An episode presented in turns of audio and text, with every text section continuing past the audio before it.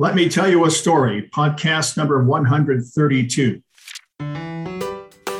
It was the best of times. It was the worst of times. Call me Ishmael. It was the age of wisdom. Some years ago. Never mind. It is a truth universally acknowledged. You don't know about me without you. Welcome to Let Me Tell You a Story with your hosts, Steve and Becky Lyles. Settle back into your seat, step onto your favorite fitness machine, or lace up your walking shoes, and enjoy stories from a variety of genres and authors. Hi, this is Steve. We experienced technical difficulties with this podcast, and we apologize for that. But you should be able to understand what is said and to enjoy our guest. Hi, this is Becky. Welcome to Let Me Tell You a Story. Our guest today, Richard Madison, has been with us on a couple previous podcasts. We're honored he's taken the time to join us again. Welcome, Richard. Thank you. It's good to be with you. Today, we'll be talking about Richard's new book, Living a Principled Life, subtitled Uncovering 80 Universal Principles of Life in Areas of Character, Conduct, Confidence, and Community That Can Change You. That's a mouthful, but before we discuss living a principled life, I'd like to give listeners an idea of Richard's background. As an associate professor at Liberty University, he taught in the religion division for 5 years and coordinated the 300 plus student ministry pastoral majors while gaining 2 master's degrees from Liberty Seminary. He also taught pastors in India, Australia, and Peru. He's been involved in student ministry, singles ministry, marriage ministry, and educational ministry within churches. For 6 years, he wrote the Beginning Again monthly column for Portland Family Magazine, which focused on divorce and remarriage. His West Side Divorce Recovery Program ran for 11 years and experienced over 700 attendees. Out of that evolved a single parents care group and a 4-session blended family marriage class. Throughout his life, he's continued to deepen his understanding of the Bible and believes it to be the most essential resource for life. Richard's life purpose is to encourage, teach, and challenge people. And that's what he's doing with living a principled life. Richard, you've taught about every level of student except preschool, but this is your first book. What inspired you to write Living a Principled Life? Well, that's somewhat a long story, which I'll try to cut it down. When we went to Dallas, we got into a church that had small groups, and we were attending a small group one day. The weeks before that, we had moved away from all but one of our children, and I was concerned about the whole idea that I didn't have a spiritual influence with them. I was at this small group meeting, and the guy who was leading it got me off to the side and he says, "Hey, I just started doing this really interesting thing." He said, I read every morning in the Bible and I pick out a verse and I send it to my kids who are all adults." And I said, "God, are you speaking to me?" Because I said, I could do that to my kids and help them. And obviously I started to do that and I did it for 7 years, 1,485 today's words. I have them all listed on a website and can be searched and all that. So I did that, and then as I stopped doing that and the real estate got real busy, I was thinking, I wonder if there's something here that I did not see when I initially wrote these. And so I began to gather them together into groups, and I found that I had 22 wonderful principles related to a community, and that would be a small group or maybe a church, and things a pastor could preach through to really talk about community. So those were easy to define. And then I looked and found some that were character related, character like faith and godliness and whole honesty and loyalty and that kind of thing. So those all came together. And then obviously conduct follows right after character. So they were easy to find things that were basically conduct. That was the result of character or no character. And so I had all those put in quadrants and buckets, and I was left with about 50 or so of the ones that I identified, and like hope and joy. And I just thought, what do all of these things have in common? And I came up with the word confidence. They build them into a person. hope and joy-filled and liberty, having liberty and living wisely, all those things. So that's how I got to those words. And then it took me about a year and a half to hone what I wanted to do, and then getting connected with a book dealer after I had put all it together and then refined it. So it was a long process, but I'm so glad that I did it.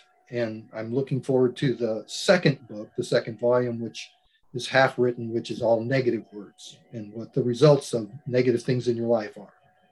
And just think of some of those negative words. That's like, I want to buy a book that'll make me negative. Yeah. Yeah.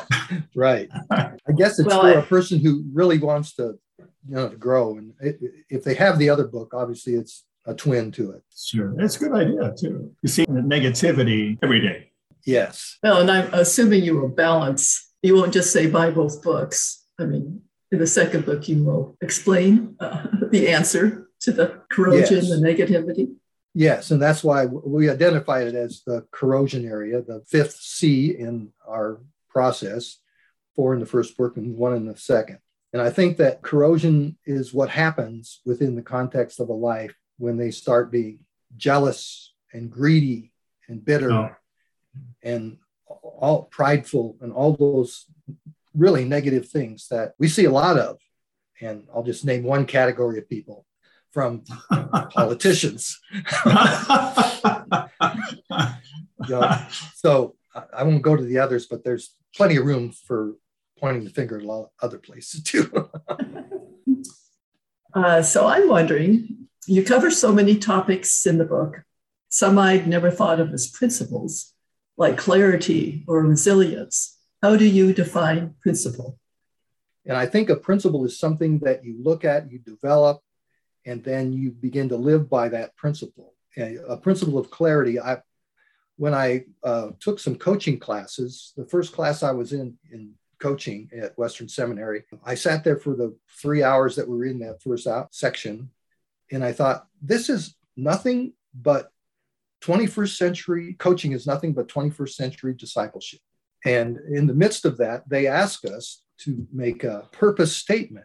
And my purpose statement in coaching was clarity. You have to have clarity before you can really see possibility. Because if you don't have clarity, your blinders are on, or your vision is too wide.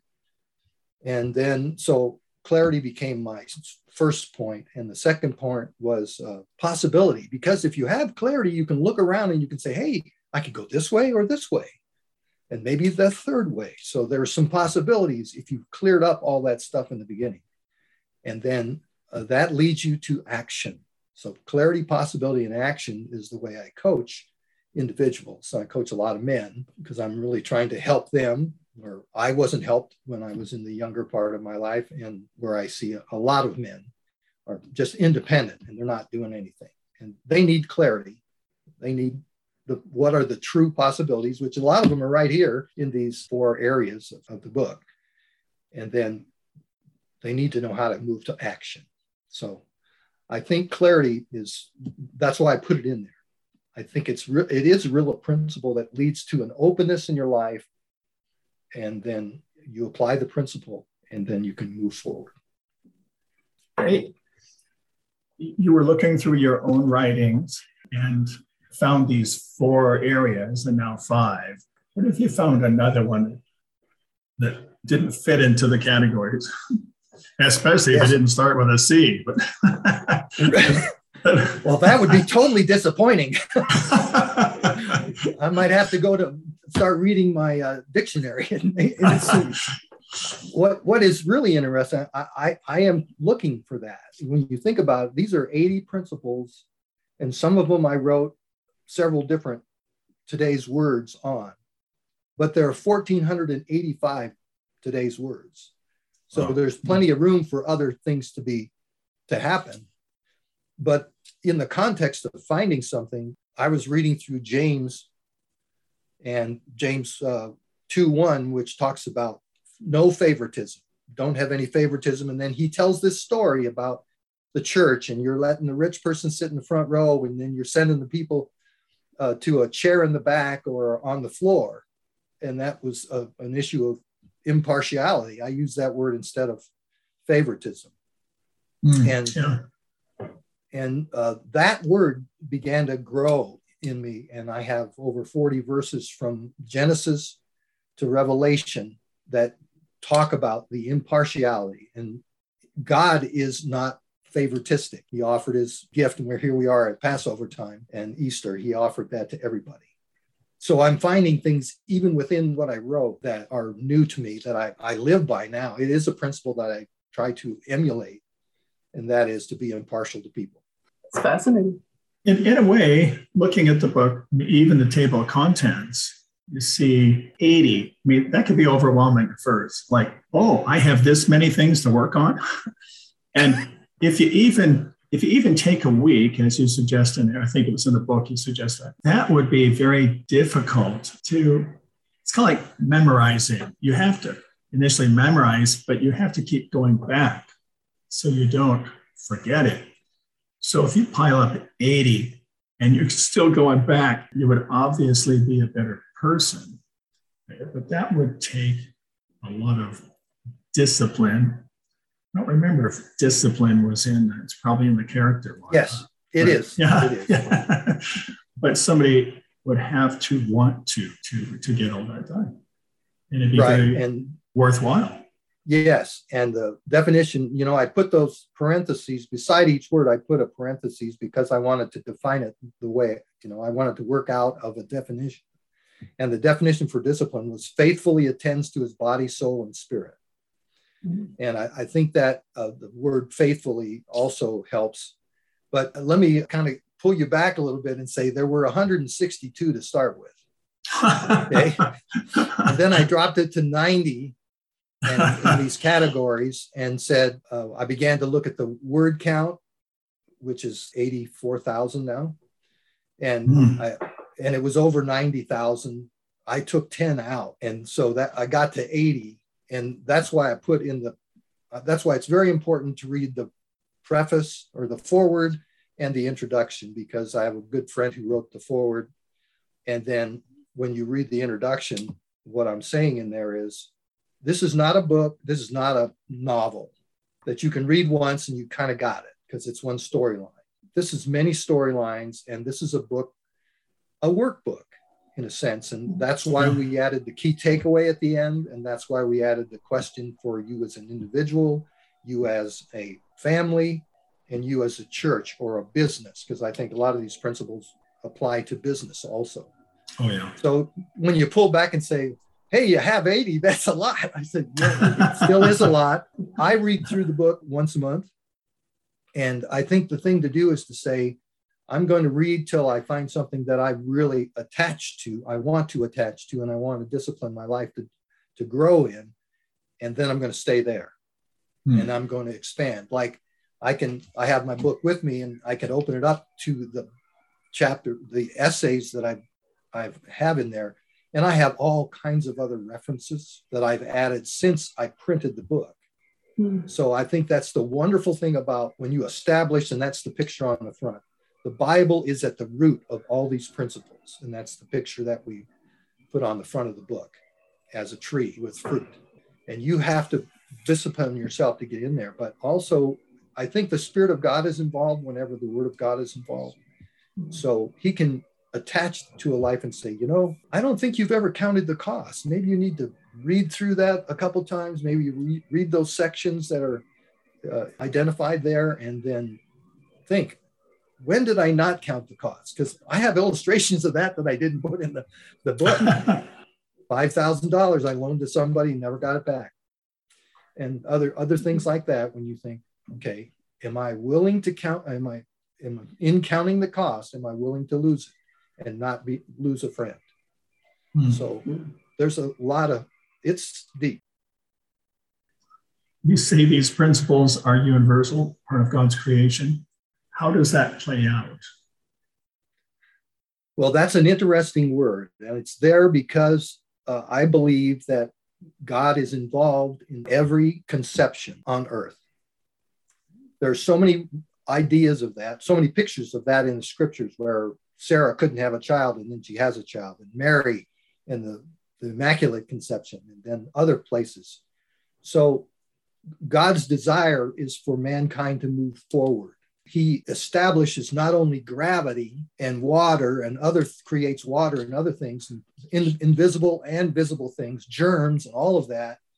But I think he establishes principles that we can live by. And therefore, that's why I called them principles. And it's also saying God wants every human being to excel and do their best and be used in some way to benefit society. Now, I'm not talking about a believer here. I'm just talking about a human being. And obviously, we have some people who didn't do a very good job of that, like Hitler. But there are others that have done wonderful jobs, whether they were in art or music or speakers. They had a talent that was a natural talent. And I believe in the Strength Finders system, which has 34 talents. And you can develop that and you can learn about that and all that. So God does that for a human being. And then he also, for the church, says, we're going to give you spiritual giftings. So God, when you're a believer, you have not only the talents that you've been given by God at the conception of your life, but you also have these other things that are of benefit to a larger group of people that are all focused on one person, Jesus Christ.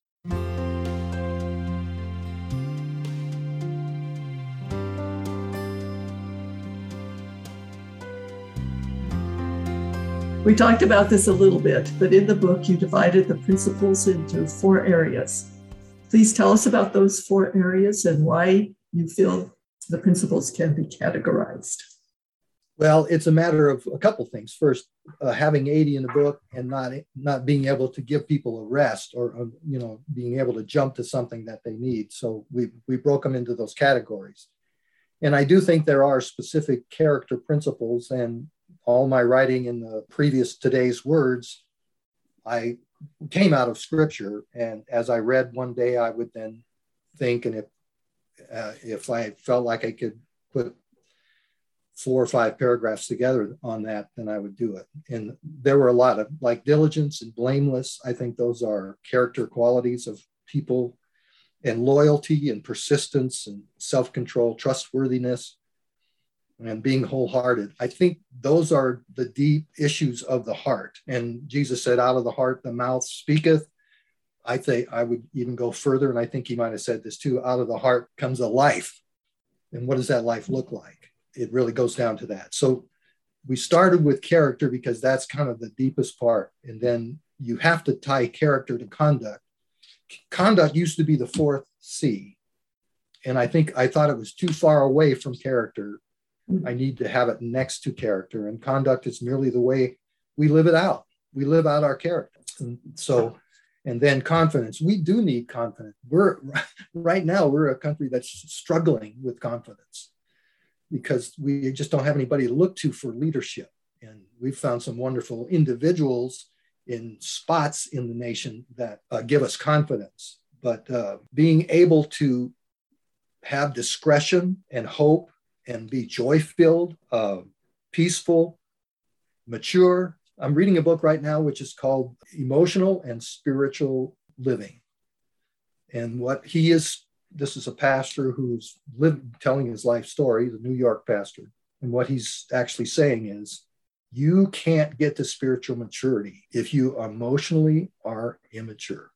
And out of all the things, emotional, financial, mental, physical, emotional is the longest trip to success. It takes the longest and is difficult. But if you can marry emotionality and spirituality together, I think the Spirit of God can help you in that trip. So that's confidence. And then the community, we're just logical. I don't know. We have a lot of small group stuff and a lot of people talking about community. And there was a great guy in Chicago who I've got tapes from. It was wonderful. And I just felt like I needed to define what community really is. And one of the words in community that we use is fellowship. And if you and I use that, it would be saying, yeah, why don't you come over to our house and let's have fellowship, which meant we ate together and we talked a lot, maybe watched a game or something like that. But the word fellowship is used as one of the 4 words in Acts 2, what the believers started doing. And so for me, the picture of fellowship is getting with a group of people and sharing your heart and having them pray for you, having them comfort you, having them continue to walk with you through whatever you're walking through. That's fellowship. That's spiritual fellowship.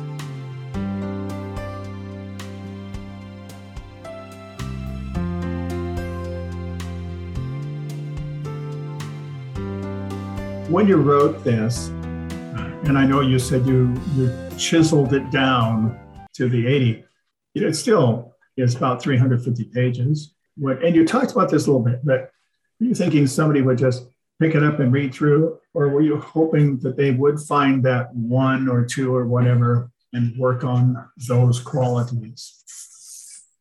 I was hoping that they would, that the cover obviously is very important, and living a principled life, I think, is something that is very not talked about at all anymore.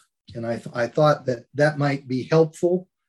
And then the underline of uncovering 80 universal principles. I thought that might catch some people to get them into the book. And obviously, it is a chore to go through all of them. I even admit that, and that's why they're short. One of the things I said in the introduction was, if you're interested in this area, this will be the primer. And then you have to do some work on your own to expand it, to make it walkable out of your life. So that's kind of as much as I can do. I know it's a large book, but I just couldn't see going over 400. And I couldn't see getting enough information to the person to give them a good primer. So that's what we did. It's done well. Is that the word? Well, it's good job getting it well. Well, thank you. Because they are short, and even though there are lots, it's not like one a day. It's not like you have 365. And they're short. They're concise, I guess, is the word. And so probably somebody wouldn't start out and say, okay, I'm going to read this book. Like you say, it's not a novel, but it would, at any point in their reading, any place, it could hook them. It could now. Yeah. Right. Well, and I think you said you have in your introduction just ideas for how people can use the book. Yes. Right. Yeah. Like for a daily reading or for a Bible study or even reading to their kids, right? I liked one after dinner dessert. Yeah. Yeah. That was a joke. I meant it to be something that somebody would go after dinner date or on a date. Yeah. Yeah. See somebody. Yeah. That was why I did that. But I really felt like one that's been added to it. I have a pastor friend who bought the book, and he said he and his wife read it as a devotion. And then they can get into a discussion. It's meant to prime the pump of discussion. And so it could be used in any kind of a setting. When I set out to write it, I said, I had a problem when I was early in my life of just dumping information on people, whether it was a preaching setting or in a college setting. Yeah, here's the wheelbarrow. Take it and go with it. And I think I missed the point of story. And you guys know that very much. Tell me a story. I mean, I'm just convinced. And therefore, I said, I can't do these principles as just a bunch of data. You can change a person's heart by a story as opposed to just giving them more facts. And so that's why, as I wrote, I let the Spirit of God lead me to the right stories. And maybe sometimes it was only one, or it was three small stories. And the reason for that is because one of the things I said, I think you can read the stories to a child at bedtime, or you can read the stories at the dinner table and discuss them. I have a man that I'm coaching right now.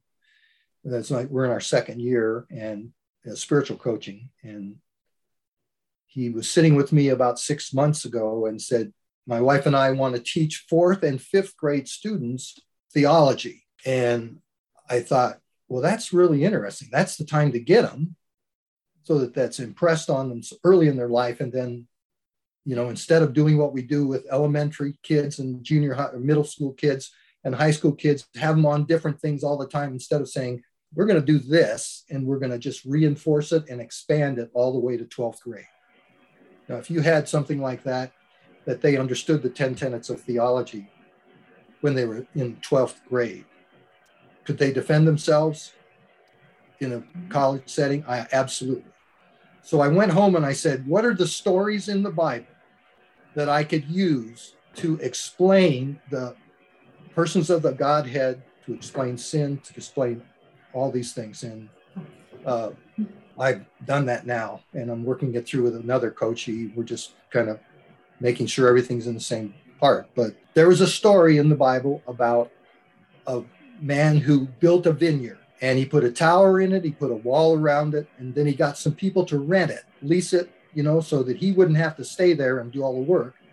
They would get that, and then they would pay him, according to what I found in the first century, 50% of the profits would go to him. So he sent a number of servants on individual trips, and some of them were beat up, some of them were killed, some of them were sent back to tell them, don't come again. And then he sent his son, and they killed his son. And I just say, that is the story that describes Jesus Christ as the second person of the Trinity. And then the parable of the gentleman who had two boys. It's really not the prodigal son. It's the loving father is the story. And he has two prodigals. One stayed at home and one went away. And interestingly enough, when the son blows all of his money and comes back, on the way back, he's working through how he's going to do this with his dad. And, he says, I'm going to confess that I did wrong, and that I want your forgiveness, and I just want you to make me a servant. That's what he said. When he got there, when his dad saw him, he ran to him. He put a robe on him, he put a ring on his finger, and he put sandals on his feet. And the dad would not let him talk about being a servant because he was a son. And that's the picture, that's the story for God the Father.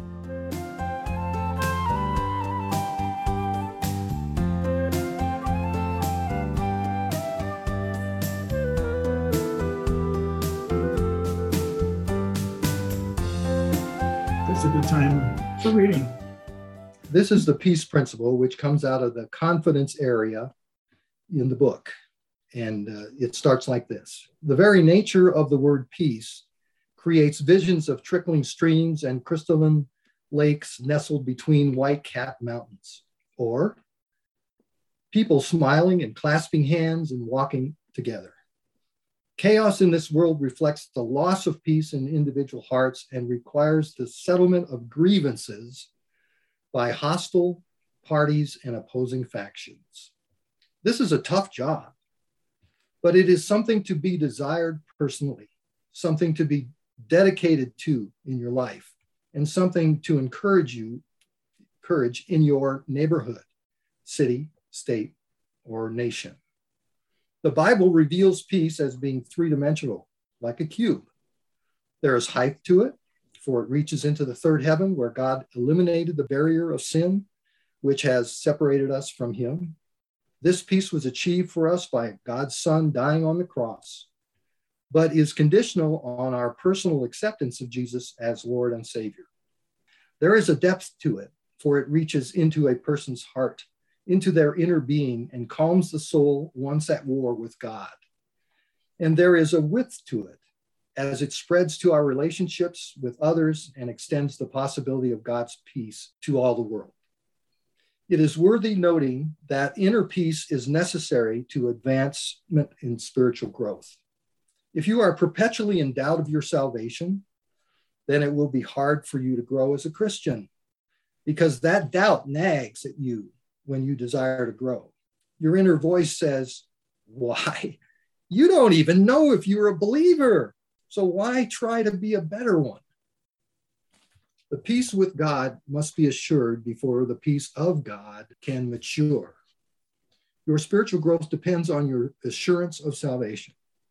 The height and depth previously referred to constitute peace with God, bestowed on each person at the instant of salvation, Paul said, since we have been made right with God, in God's sight, by faith, we have peace with God because of what Jesus Christ our Lord has done for us. Peace isn't found in the absence of conflict, but in the presence of both the recipients and the dispensers of forgiveness. Peter said in his message in Acts 10, this is the message of good news for the people of Israel, that there is peace with God through Jesus Christ, who is Lord of all. The second is the peace of God, which is an inner tranquility achieved by conformity to his will and progressive yieldedness to the Holy Spirit living within. Paul wrote concerning this to the Philippian Christians, don't worry about anything, instead pray. Then you will experience God's peace, which exceeds anything we can understand. His peace will guard your hearts and minds as you live in Christ Jesus. The psalmist declared concerning peace, in peace I will lie down and sleep, for you alone, O Lord, will keep me safe. And Isaiah, in a song of praise, wrote, you will keep me in perfect peace, all who trust in you, all those whose thoughts are fixed on you. The key takeaway from the principle of peace is not an ethereal thing. It is an experience calm that expands from the depths of the soul to the outward expressions of your face. There is nothing you can do to own it. It is given by God so that you can have peace with him and have the peace of him. This is only found in becoming a believer. All other peace is circumstantial and subject to change at any moment.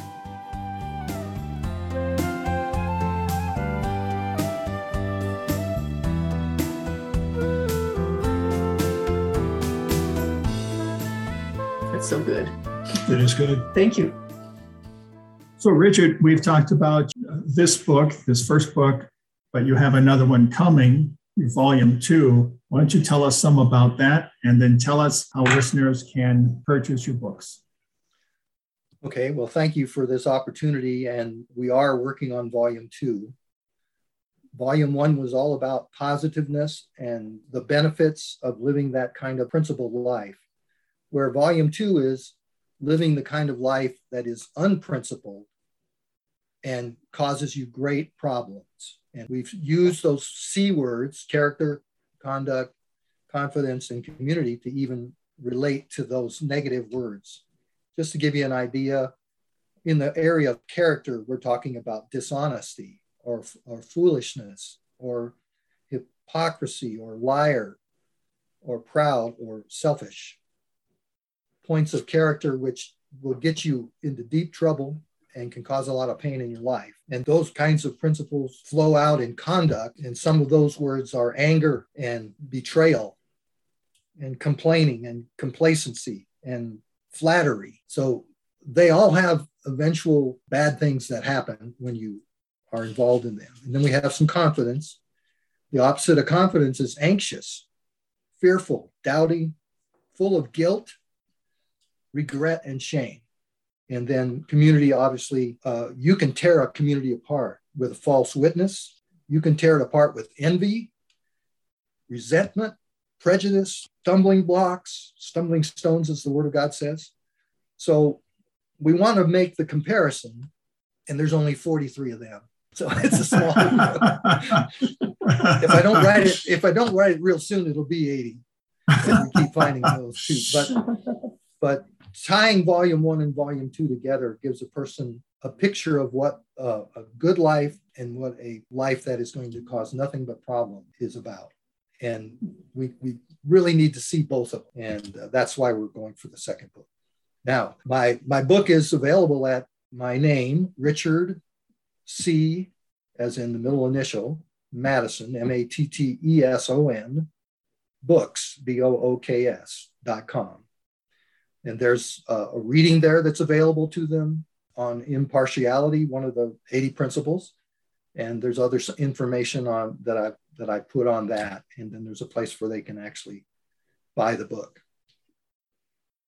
Okay, so go to that website, Richard C. Matteson, M-A-T-T-E-S-O-N, books.com. Right. I just wanted to say that a little slower for those writing. And, yeah. Yes, and I put an S on the end of books because that is an encourager to write, since there's only one book at it right now. So. Thinking of alliteration, the sidebar here. One Mother's Day, the pastor spoke on, well, it was topical. So, but he had 17 points, and they all started with P. Mothers are productive, I don't know, whatever it was. I don't remember any of the points. I just remembered by the time that sermon was over, we all had to pee. Well, you know, that Psalm 1, yeah, that's a lot. And I think the psalmist, you know, the Psalmist 119 has the alphabet of the Jewish, and he writes 8 lines on each one, and I'm going, my goodness, what a person. Yes. I hadn't realized it was the same amount of lines for each one. It's interesting. I believe so, yeah. I have to look at it. So you have a website. If someone wanted to get in touch with you, would they go through the website, or do you have an email address you'd like people to use? Yeah, they probably could just go to my email, and it's going to say Realty on it because I'm a real estate agent, but they can send it to R. Madison. So just the first name initial, R. Madison Realty @gmail.com. I'd love to talk with people. And if they want to buy a book that way, I would be glad to send it to them too. Authorhouse.com also has it available because that's where we printed it from. We created a website so people could go there, and they're sent to Author House from there to buy it, or they're sent to Amazon or Google or one other. Okay. Well, thanks again, Richard, for joining us. We wish you the very best with Living a Principled Life, Volumes 1 and 2. Thank you, guys. I really appreciate it. Okay. It's been fun. Thank you for a fun interview. Once again, for our listeners, Richard's website is Richard C. Matteson, that's with an E, richardcmattisonbooks.com. And we'd love to hear from you.